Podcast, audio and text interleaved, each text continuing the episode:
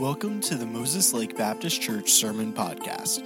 This episode is from our Conquest and Defeat series, which walks through the book of 2 Samuel, discovering life's journey of grace, mercy, and faith. We hope this message will be an encouragement to you, and we'd love to hear how God used it in your life.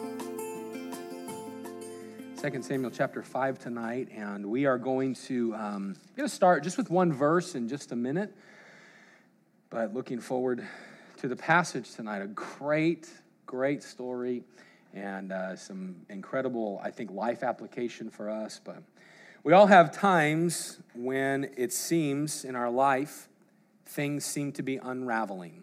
You ever had one of those times? Things seem to be falling apart. Maybe someone might call it that time when life is caving in or everything's coming in around you. Times when perhaps it seems as though what you thought was clear from God is, is no longer clear from God. Times when you find yourself uh, baffled by circumstances in your lives and wondering what is going on. You're like uh, Luke Skywalker and Han Solo and Leia and Chewbacca. I don't remember what episode it was in, but when they're in that trash compactor and everything's just coming in. That's a, it's an iconic scene from the first few. Is four. Thank you, boys. Uh, it's, a, it's an iconic scene. Everything coming in around you, and you're trying to do whatever you can to support it. Really, you could think of a ton of different movies. I mean, all, all the way back to the early early movies that came out about different things that would take place, an invasion, and different stuff that would happen, and just everything crashing in. Sometimes we have times like that in life, don't we? Man, when things are going well, when you feel like you're doing well, you feel like marriage is good, finances are good, family is moving forward, and yet you find yourself seeing things begin to unravel. All of a sudden, you get that phone call. All of a sudden, you get that text. All of a sudden, you check the bank account to find out something crazy's happened. Well, tonight, as we come to our passage in 2 Samuel, I really think that David could have been at this place. The place where it seemed as though everything was unraveling. But in 2 Samuel 5, I think David learned some lessons that helped him ultimately be able to say, what we're going to read tonight in verse number 12. So 2 Samuel 5, stand with me if you will. We're just going to read one verse just to start tonight. 2 Samuel chapter 5. We're going to cover all 12 verses, but just want to look at 2 Samuel chapter 5 and, and verse number 12 as we get started tonight. It says this And David, he perceived that the Lord had established him king over Israel and that he, God, had exalted David's kingdom for his, God's people, Israel's sake. I'm going to read it one more time. David perceived that the Lord had established him king over Israel and that he had exalted his kingdom for his people, Israel's sake. We were, we're going to see this tonight, but at the beginning of 2 Samuel chapter number 5, we're going to discover probably it would seem that David would be at a low point. At the beginning of chapter number five, David would, we're going to recount all of the events in seven years leading up to 2 Samuel chapter number 5. It, it won't take us seven years to do this, but we're just going to go through and recount this and build up to 2 Samuel 5. And as you begin 2 Samuel chapter number 5, I can almost imagine David saying, God, what is going on? God, where are you? God, why and I can imagine David wondering, God, things just seem to be falling apart. But by the end of verse number 12, David's saying, Oh, God, that's what you were doing. It kind of goes along with this morning's message. Those aha moments happen when we're close to God. Man, David found himself close to God and realizing, okay, God, now I see what you're doing. And tonight I'm going to help us, uh, through the Word of God, ask God to help us to find out just some truths that will encourage us at the times when we feel like everything's unraveling. So let's pray, and then we'll get right into it tonight. Lord, thank you for this day. Thank you, God, for the power of your word. And Lord, I'm so thankful tonight that I do not have to come up with creative things to say, and I don't have to uh, um, try to be something I'm not other than just giving your word. Lord, there's some great truth for us tonight, and I pray that you would just speak through me. I pray that you'd help each one of us to be attentive. I pray, Lord, that we would uh, maybe hear the message from this morning, that we'd be responsive to your word and understand it. And then, God, that we would learn to apply it even into this week, that we would uh, uh reflect upon it and think about it. And Lord, I pray that you'd help us to see that ultimately tonight, when it seems as though things may be unraveling, that we can trust that you are always working. Lord, I love you. Thanks for loving us, and I pray that you bless our time. It's in Jesus' name we pray. Amen. You can go ahead and be seated.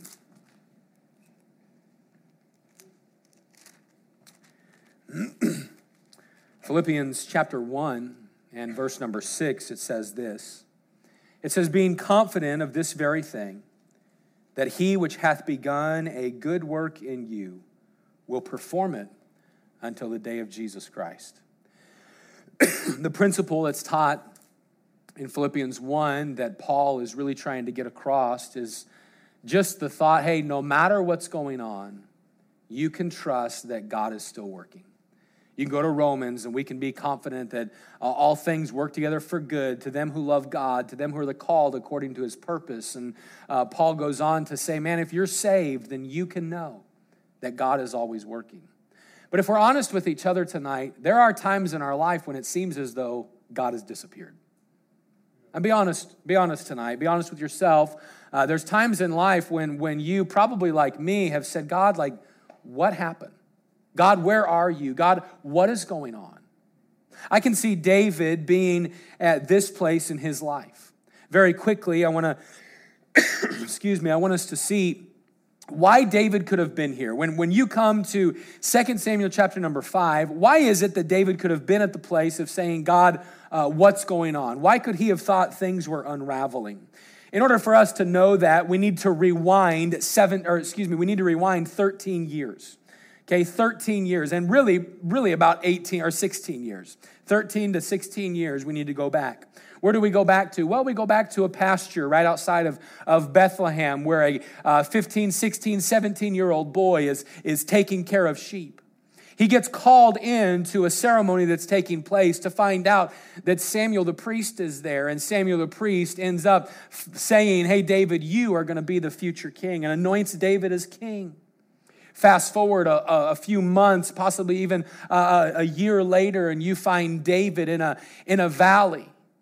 And this time, David is in a valley. He had gone to visit his brothers who were at war. And now, in this valley, visiting his brothers who, is war, who, who are at war, he hears a, a giant come out and mock the living God. And David says, Is anybody going to stand up to him? And they all say, Well, David, you know, the, the older brother says, David, who do you think you are? David, you can't do anything. And, and David says, You're right, I can't, but God can. And so we know the story of David and Goliath. Man, David picks up those five smooth stones and uses that sling and tells Goliath, Before I'm done with you, the, the crows are going to eat of your flesh, and, and uh, because you mock the living God. And remember that statement he said, Is there not a cause? And David goes out and slays that giant. Shortly after that, you would find that David becomes a, a trusted young man in the, in the presence of the king, King Saul. Of course, the story would continue, and many of you know it. David would go in and out from be, before the king and, and have a, a great reputation, a great character before Saul. And Saul loved David as his own son, and David loved Jonathan as a brother, and Jonathan loved David as a brother, and David soon would become a, a general in the military. Just a 20 year old, 19 year old general in the military that would go out and, and come in, and the people saw uh, the great leader that David was. But about three years after David had killed Goliath. And about a, a year and a half after David had become this great general, this great leader, Saul becomes jealous and begins to target David. Right? And he chases him around and tries to kill him, and multiple occasions tries to take out David. And David would spend about a decade About a decade he would spend just running. Finally, you get to the end of 1 Samuel and Saul's dead. Saul dies. No doubt David maybe even though he, he was bummed because it's the, the, the man of God that he reverenced, and he said, Hey, God put Saul up. I'm not going to lift my hand against him. Even though he had that respect for him, I can imagine David going, All right, all right, now it's going to be time. But then Abner comes in. And Abner creates Ishbosheth as king. And for seven years, Abner and Ishbosheth run the northern tribes. David is just now with Judah. Well, Abner gets offended at Ishbosheth, turns on him, goes to David, says, I'm joining you. Joab hears about it, comes back, kills Abner. Ishbosheth's men, Baana and Rechab, find out that Abner's dead, and they turn around and sneak in and kill Ishbosheth. And here's David this whole time thinking, What is going on? My right hand man, Joab, just murdered a man in cold blood. That man's king, Ishbosheth, just got murdered in cold blood. And these are supposed to be the people of God doing this. At this point, you come to 2 Samuel 5. Those are the years leading up to it. I believe that David probably at this point in life would be a little flustered, a little frustrated, maybe wondering, God, you said that I would be king through Samuel. God, 16 years ago. God, 16 years ago, you said that, that I'd be king. But there's been all this lying and manipulation and backbiting and murder. God, right now, I'm only leading, when you come to 2 Samuel 5, David could say, I'm, I'm only leading one tribe. God, you said it would be all 12. God, your people aren't following you. God, they're, they're not listening to me. Really, the only ones that are coming to me are those that are discouraged and depressed and those that are in, in uh, uh, debt. Maybe David would have said, God, there's just so much nonsense taking place. Come to 2 Samuel 5, I think David would say, God, everything's coming apart. The plans that Samuel told me were going to take place, they haven't happened. But through this time, I find in 2 Samuel 5 that David learned some incredible truths. Some truths that I think will be helpful to us when it seems like things are unraveling. Want us to see, first of all, tonight, when it seems, when things seem to be unraveling, remember, number one, is God is still bigger than the schemes of man. Man, God is still bigger than the schemes of man. I won't recount a lot of the story because we just walked through it. But some of the schemes leading up to 2 Samuel chapter number 5 are very interesting schemes. David, 1 Samuel 29, David almost fights with the Philistines against Israel.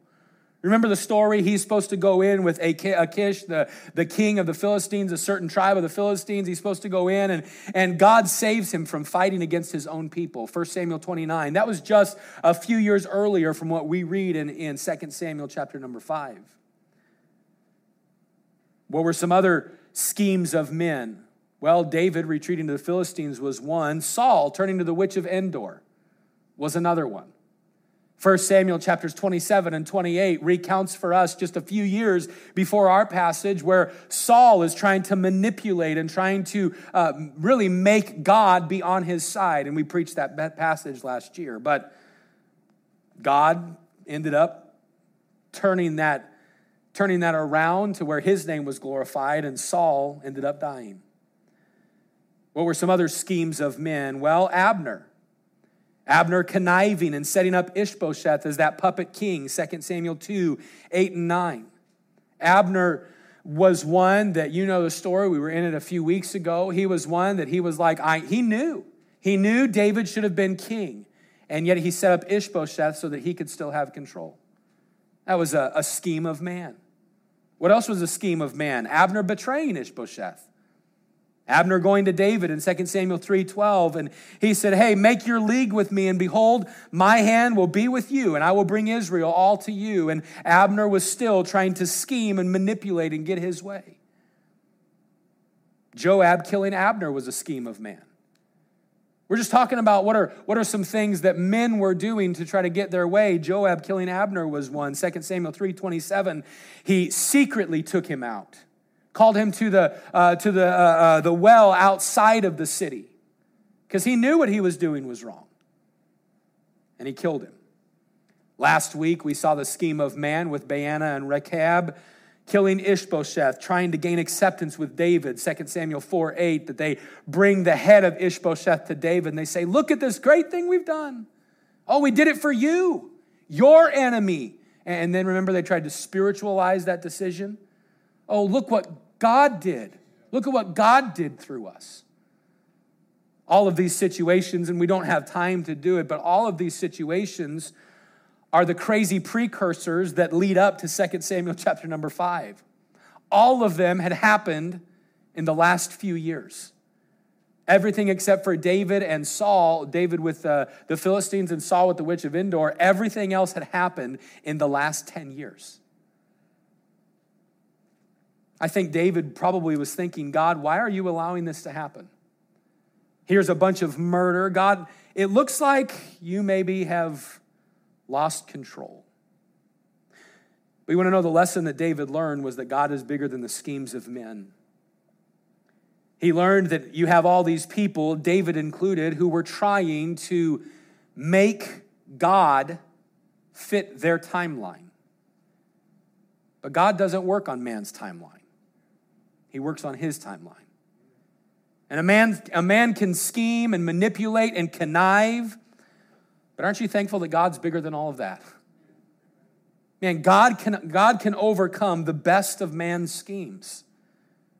And need to remember this, and I really uh, I want to apply this to today, and I want us to understand a few thoughts. Personally, you and I, we often can try to get ahead of God.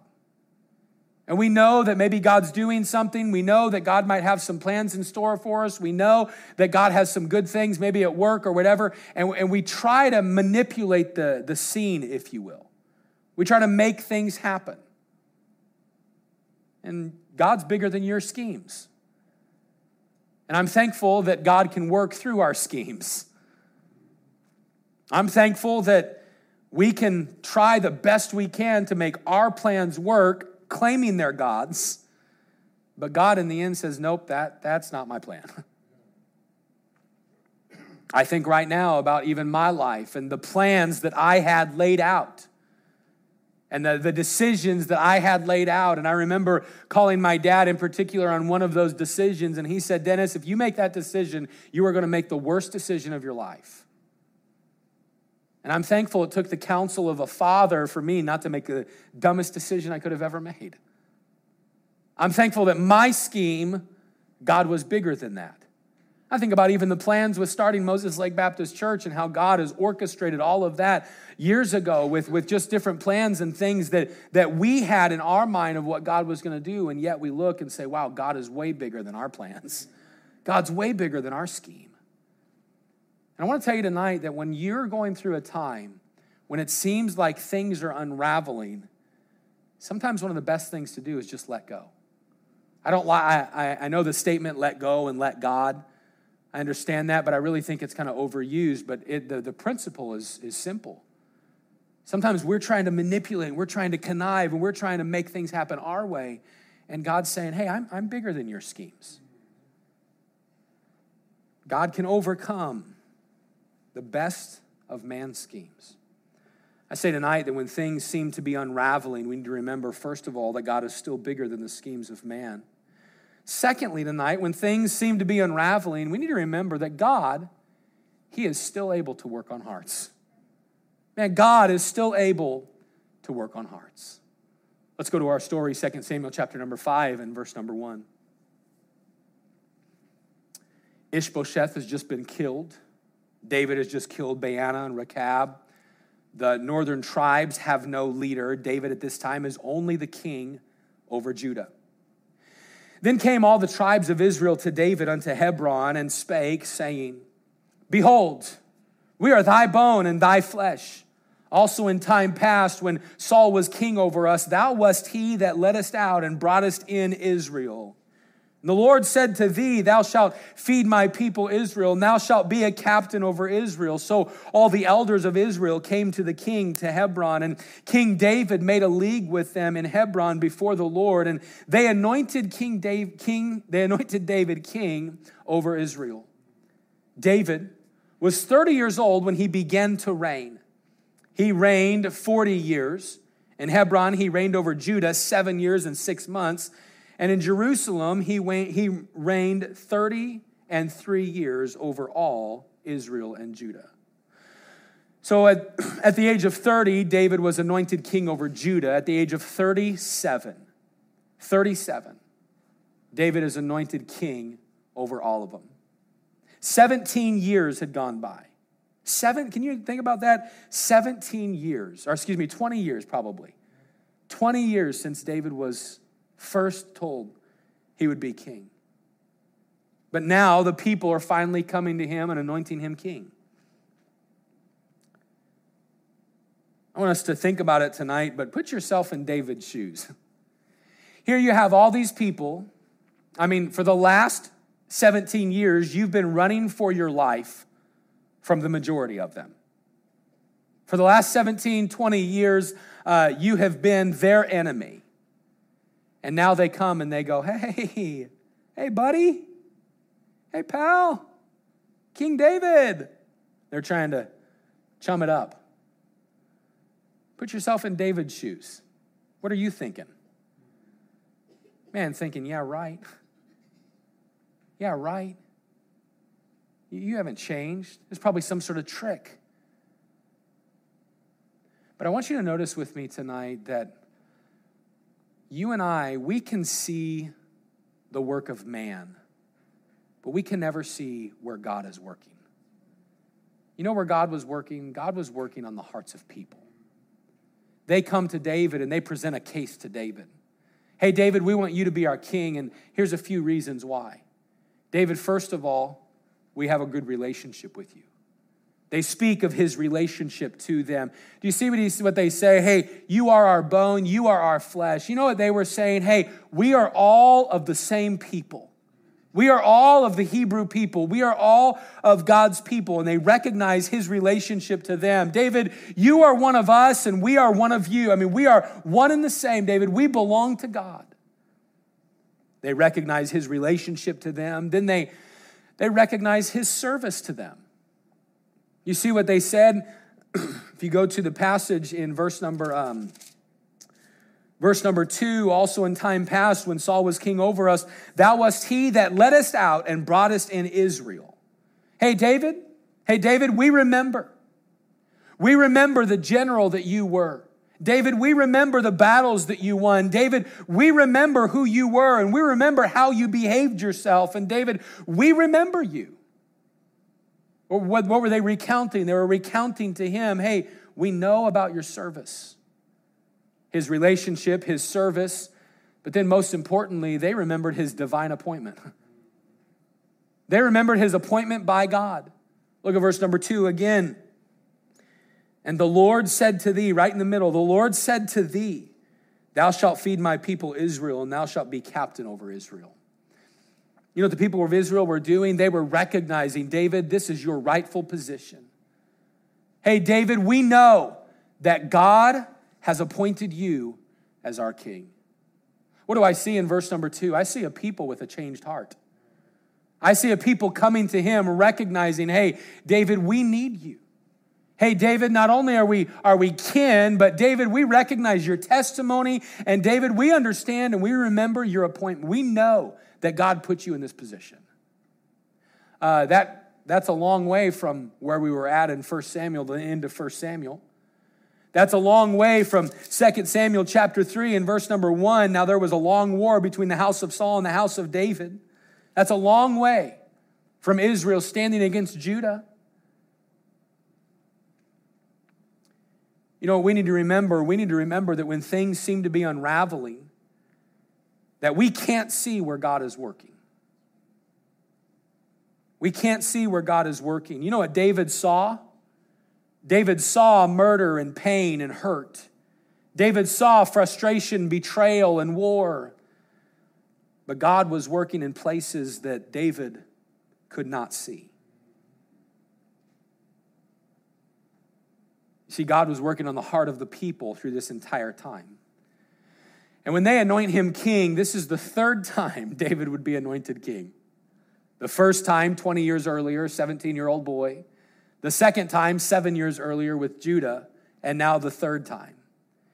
You know, it helps us remember that God's timetable, I said it a moment ago, but God's timetable is different than our timetable. God was not late. And you know what I see this, this evening is I see God working on the heart of people. But I, not only do I see God working on those people's heart, I also see God working on David's heart. How so? Well, when, when they came to David and they, they anoint him king, it seems, and history would record it, and you can go, or the book of uh, First Chronicles records it, that David's receptive of them. David doesn't push back. David doesn't fight against them. David doesn't say, How dare you? David, who do you think you are? You guys have been trying to kill me for 17 years. No, I won't reign over you. I'm going to be a, a master over you. David didn't do that. You know what David did? He received them. You know, David did? He gave grace instead of harboring a grudge. One man said it this way about our own lives that we could exempt ourselves from the potential blessings of God because we are nurturing our bitternesses and our hurts. You know what David was doing? David was showing grace, saying, Hey, God is bigger than everything that's been taking place, and I can see that He's working on your heart. You know what God was doing? God was working on David's heart too. I think time and time again, we could show us from Scripture this is why I believe one of the reasons David was called a man after God's own heart his heart just kept turning to the Lord. David had an openness to the Lord, and David learned the principle that it's a glory to pass over a transgression. You know, we need to realize when things seem to be unraveling, sometimes it's relationships with people. Sometimes it's hurts caused by other people. Sometimes our life can be unraveling and we're in that compactor, we're in that trash compactor because of the decisions of other people. And the fact is that uh, people can do some dumb things, can't they? And people can say some horrific, hurtful things. And people can, can act in absolutely absurd ways. And sometimes it's the people we work with, sometimes it's the people in our circle, our inner circle, sometimes it's people within the home, sometimes it's a family member. And I'm not talking about things illegal, I'm just talking about, about things that hurt the friendship and hurt the relationship. And sometimes we sometimes we're the people. We do the crazy things. We say that hurtful thing. We act in a, in a way that, that is contrary to what God would want. But aren't you glad tonight for people who gave you another chance? You know what David was doing? He was given another chance. He didn't harbor ill will, he didn't alienate them because of their past behavior. Can I say we need to remember this in our lives as well that God, He is still able to work on people's hearts, on someone's heart. And even though things may seem like they are unraveling, God can, God can still work on the hearts of people. You know, that's a good thing. That's a good principle, I think, for us to remember. I, I'll tell you, it's a good thing for me to remember. I remember I was studying this afternoon, and even this morning, uh, after the service, I was thinking about uh, this message. I already had, the, of course, a lot of the points and different things worked out, but I was just, for some reason, my mind was on this point. And this morning, I, find my, I found myself thinking, man, God, what's going on? God, what's going on with this situation or with that situation? And I find myself, I found myself just even today God's saying, hey, what are you preaching tonight? Uh, well, when things are unraveling, you're still in control. Yeah, well, tell me the points. Oh, well, you can see past the schemes of man. Yeah, what's the next one? Uh, that you can still work on hearts. You know what sometimes we want to do? We want to make people choose what we want them to choose. You know what we need to recall is the fact that God can work on hearts when we can't. Hey, God can work on that coworker's heart. Hey, God, that family member that has just turned you down again and again and again and again for your faith, God can work on them. Hey, that, that loved one who's been speaking spiteful things towards you, God can work on their heart. Hey, no heart is too big for God. Make sense? We can think, well, that one's too far gone, that one's too lost, that one, they're, they're too. No, no one is past God's power. When things seem to be unraveling, remember God is bigger than our, the schemes of man. Remember, God is still able to work on the heart. Number three, God is still stronger than the enemy. I love this thought, and I hope we'll catch it tonight that, that God is bigger than the enemy. Notice in our passage, 2 Samuel 5, verse 6 through 9.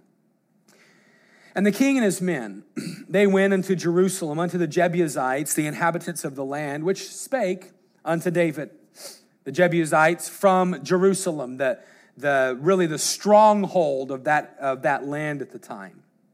And they spake, saying this Except thou take away the blind and the lame, thou shalt not come in hither. Nevertheless, David took the stronghold of Zion, the same is the city of David. And David said on that day, Whosoever getteth up to the gutter and smiteth the Jebusites and the lame and the blind that are hated of David's soul, he shall be chief and captain. Wherefore they said, The uh, blind and the lame shall not come. I'm skipping.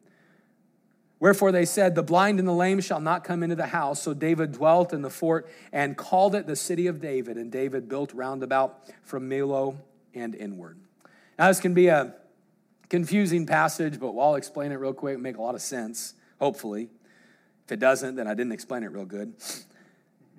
But here's David. he's in now the land, he's the king, but the battles aren't over. The next enemy they come to is a well fortified enemy in the city of Jerusalem. You can go read about what happened in First Chronicles chapter number 11. But when the 11 tribes came to anoint David king, over 300,000 people came to meet him. Over 300,000 came and they were all prepared for war. You can imagine David looking and thinking, man, why are they coming down here like that? And yet all of those Israelites come. They say, hey, David, we're with you. And David says, all right, we're going to Jerusalem. We're going to Jerusalem. You see, Jerusalem wasn't the capital city yet. Up until this point in history, actually, Jerusalem had never been occupied by God's people. Isn't that interesting? Up until this point, I mean, literally hundreds of years since God promised the land to uh, Abraham and then Moses and then Joshua and then all through the judges, all of them, no one ever took Jerusalem. Joshua didn't take it, none of the judges defeated it, Solomon never took it.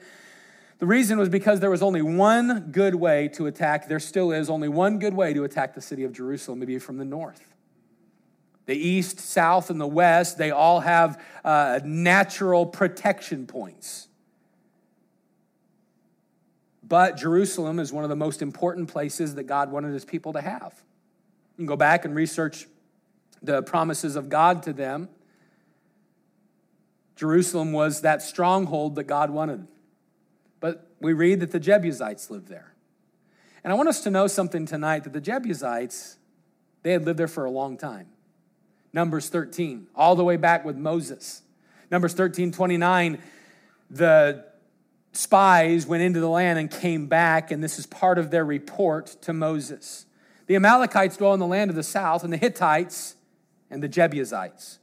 And the Amorites dwell in the mountains, the Canaanites dwell by the sea and by the coast of Jordan. Hey, Moses, the Jebusites are there, the, the Hittites are there. This is them coming back saying, hey, we can take it. Caleb and Joshua, you go and read it right after this. Uh, they're recounting everything, and Caleb's the one. He says, that it's okay. It's all right. God promised us the land. Let's go in. And of course, we know the story. They didn't go in, they didn't take the land. Fast forward to 38, 39, 40 years later, Joshua goes into the land. And Joshua and the people of Israel, they're about to cross over the, the Jordan. And Joshua said unto the children of Israel, Come hither and hear the words of the Lord your God. Hey, listen up. Here's what God has to say.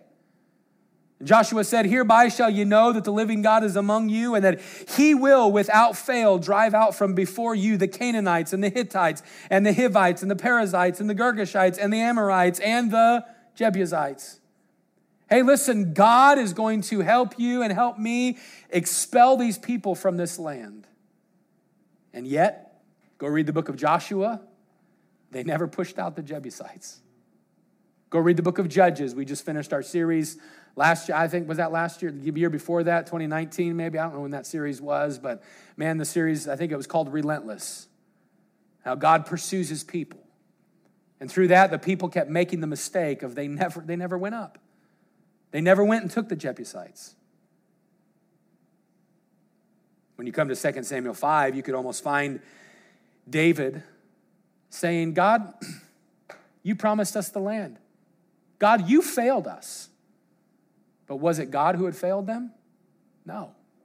No, it was them who had failed. But in our chapter, David steps out by faith and he's going to take the land. Now, here's how it went down. Verse number six is really some trash talk. Uh, we're, seeing, we're seeing biblical trash talk here. Notice what it says, verse number six the king and his men. So, David and all the men now, all these 300,000, these troops and the, the Judah, all 12 tribes, they go and, and they go into the Jebusites, the inhabitants of the land. Now they're at Jerusalem. And the Jebusites, they say over to David, Hey, except thou take away the, the blind and the lame, thou shalt not come in hither. And they said that thinking, David can't get in here. Now, you say, well, what do they mean except he take over the blind and the lame? They're literally saying, our city is so strong, we could defend it with blind people and lame people, and you're not getting in here. That's what they're, it's trash talk. Man, we're, we're, we're putting in the C squad, and you're still not going to beat us. Hey, we're not, we're not putting in the JV, we're putting in the elementary kids, and your team still won't beat us. That's their mindset, man. We're putting in the, the worst of the worst. Verse number seven tells us, nevertheless, David took it. well, how did David take it? I found a really cool video that a friend of mine referenced that I looked up, and it's about, about three, three and a half minutes long. And it's a great insight from a researcher in Israel about how Jerusalem would have been taken.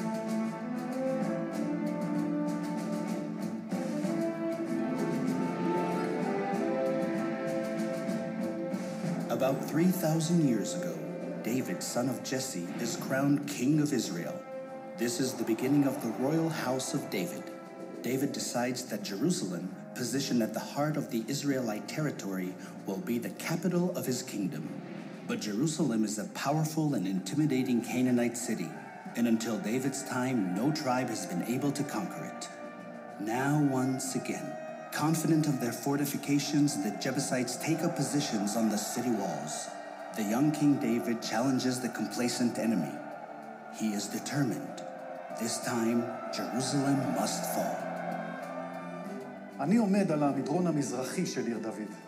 כאן בשנת 1995 מצאו הארכיאולוגים פרופסור רוני רייך ואלי שוקרון שרידים של מגדל ענק שנבנה על ידי הכנענים לפני כארבעת אלפים שנה. האבנים האלה, שכל אחת מהן שוקלת מספר רב של טונות, הן חלק ממגדל עצום שנבנה ממש כאן בסמוך למעיין הגיחון. You shall not come in here. The Jebusites mock David. They station blind and lame men on the city walls. The message is clear.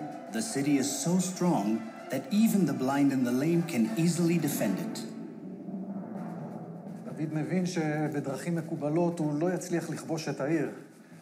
פה צריך לחשוב מחוץ לקופסה. בראש שלו כבר נרקמת מזימה. He promises the esteemed position of head of the army to the soldier who dares to volunteer for this dangerous mission and succeeds. One man rises to the challenge Joab ben Zeruiah, a tough and daring soldier. But what is the mission? In his challenge, David uses two mysterious words Veiga Batzinor. What is this Tzinor that David is referring to? Thousands of years later, a fascinating discovery was made, shedding light on the mysterious Tzinor.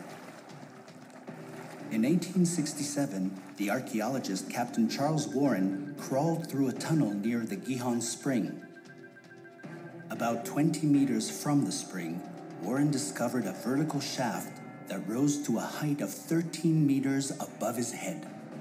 With great effort, Warren climbed to the top of the shaft, where, to his amazement, he discovered that the tunnel continued to rise steeply until it reached the city above. אורן הבין מיד שלפניו מפעל מים סודי שנבנה לפני אלפי שנים. התכנון היה מתוחכם ביותר. הכנענים ידעו שנקודת התורפה של איראן היא המעיין שנמצא מחוץ לחומות העיר. They built a great citadel around the spring and dug a tunnel down from the city above to the citadel surrounding the spring.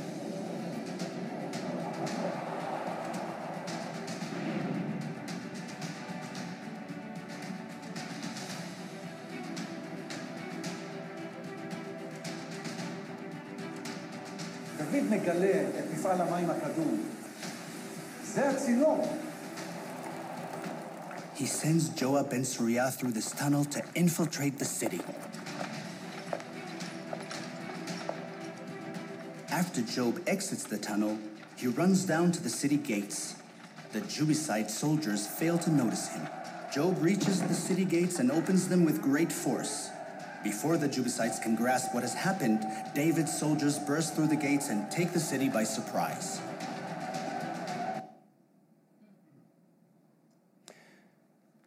Isn't that awesome? That's how the story is recounted in the book of Chronicles. And it's a pretty interesting story, but the cool thing is, is we've been there.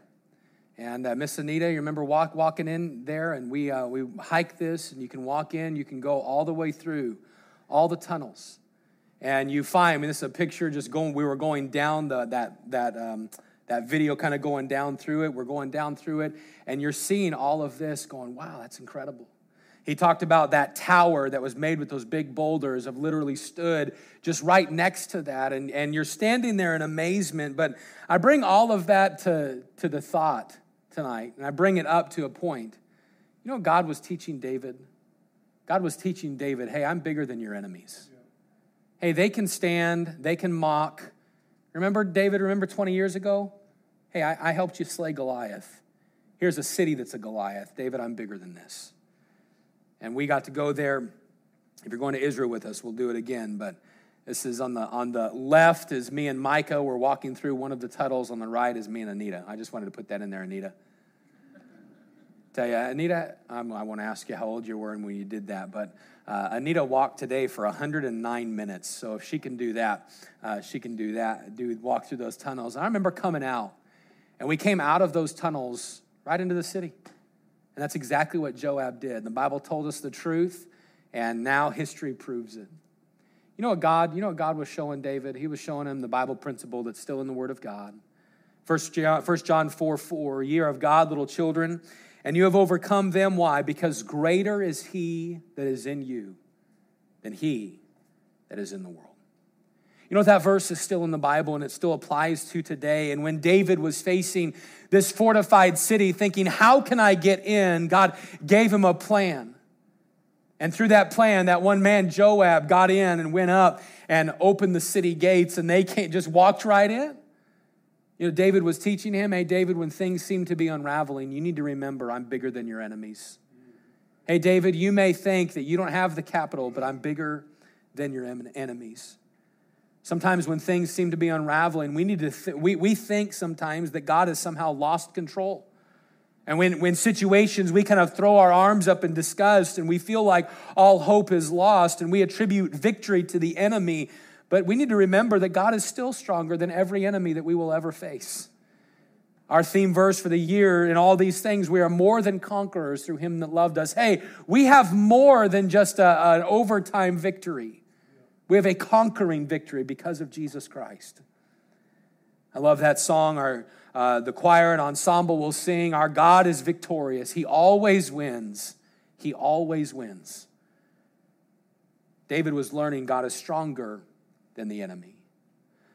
I see tonight that when things seem to be unraveling, we need to remember first off that God is still bigger than the schemes of man. God is still able to work on the hearts of people. God is still, stronger than the enemy. And lastly, tonight, and don't miss this, God is still with you and wanting to work through you.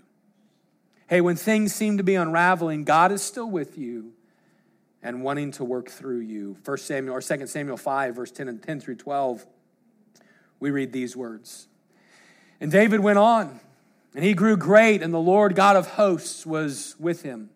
And Hiram, king of Tyre, sent messengers to David, and cedar trees, and carpenters, and masons, and they uh, built David an house. And David perceived that the Lord had established him king over Israel, and that he had exalted his kingdom for his people Israel's sake. After all of these things, David doesn't get boastful. He doesn't come to the place where pride is ruling in his life, although there were times where that was David's story. That's not this time right now. No, David's story right now is wow, God, you did this. Wow, God, God, you really worked some things out. Wow, God, you were in control the whole time. But David didn't just stop at God, you did this. No, David recognized that God was with him, and David recognized the purpose of why God was doing it. And don't miss this tonight. Verse number 12 David's perception was this God, you are blessing me so that I can be a blessing to people. That's what verse 12 says. He perceived that the Lord had said, Hey, God, you did this. You've established me king over Israel, and you have exalted your kingdom for your people's Israel's sake. Hey, God, the reason you're doing, the reason you've done this is so that I can be a blessing to others, so that we can lift you up. And even though things seemed to be unraveling, David looked back and he said, God, you were with me this whole time and you've been doing this so that I can be used in the lives of those around me. I wonder tonight, can you look at how God has blessed your life and see that He's done it so that you can be a blessing to others? Even in the times when it seems like things are unraveling, God is still working to use you to be a blessing to people. David recognized, God, you're working in me so that I might help others. And I want to tell you tonight that the same is true in your life and mine, that when, when it seems like things are unraveling, hey, God's still at work, and God still wants to use you to be a blessing to people. You know what we do? When things seem to be a little chaotic and unraveling and going nuts, we focus on us. We, I, am maybe I'm just preaching to me. I'm that way. When things go unravel, when things going crazy, you know what I want to do? I just want to be alone. I want to be around people, maybe my family, but even sometimes I'm like, no, you guys, you're too loud. You're too, too noisy. I just want to be by myself. And you know what we do sometimes? We forget that, hey, God, God's still working. And He wants to work through this time to be a blessing through you to somebody else. So I want to close tonight just with one thought, and that's this. When things seem to be unraveling, remember that God is still at work. Hey, no matter what it is financial, health, relational, family, school, work, I don't know. Whatever it is. This week, if something starts to just go a different way than what you planned, hey, God's still working. Hey, God's still working. Well, what can I do during that time? You can remember that God's bigger than the schemes of man. You can remember that God is still able to work on people's hearts. You can remember that God is stronger than the enemy. And you can remember that God is with you. And God is still wanting to use you during this time. So I want to encourage you tonight make the decision that as you go through times, maybe even this week when it seems as though things are unraveling, that you'll remember God is still at work. Hey, I have a God I can trust. And though I may not know the who, the what, the when, the where, the how, the why, I may not know those answers. I know the person who does, and so I'm just going to hold his hand and walk through this time. I hope that'd be a help to us tonight. I hope we'd remember just that thought when things seem to be unraveling. Remember, God is still at work. Thank you for listening to this message. We hope it's been an encouragement to you. And if you'd like any further information about our church, we'd like to encourage you to visit mlbc.church.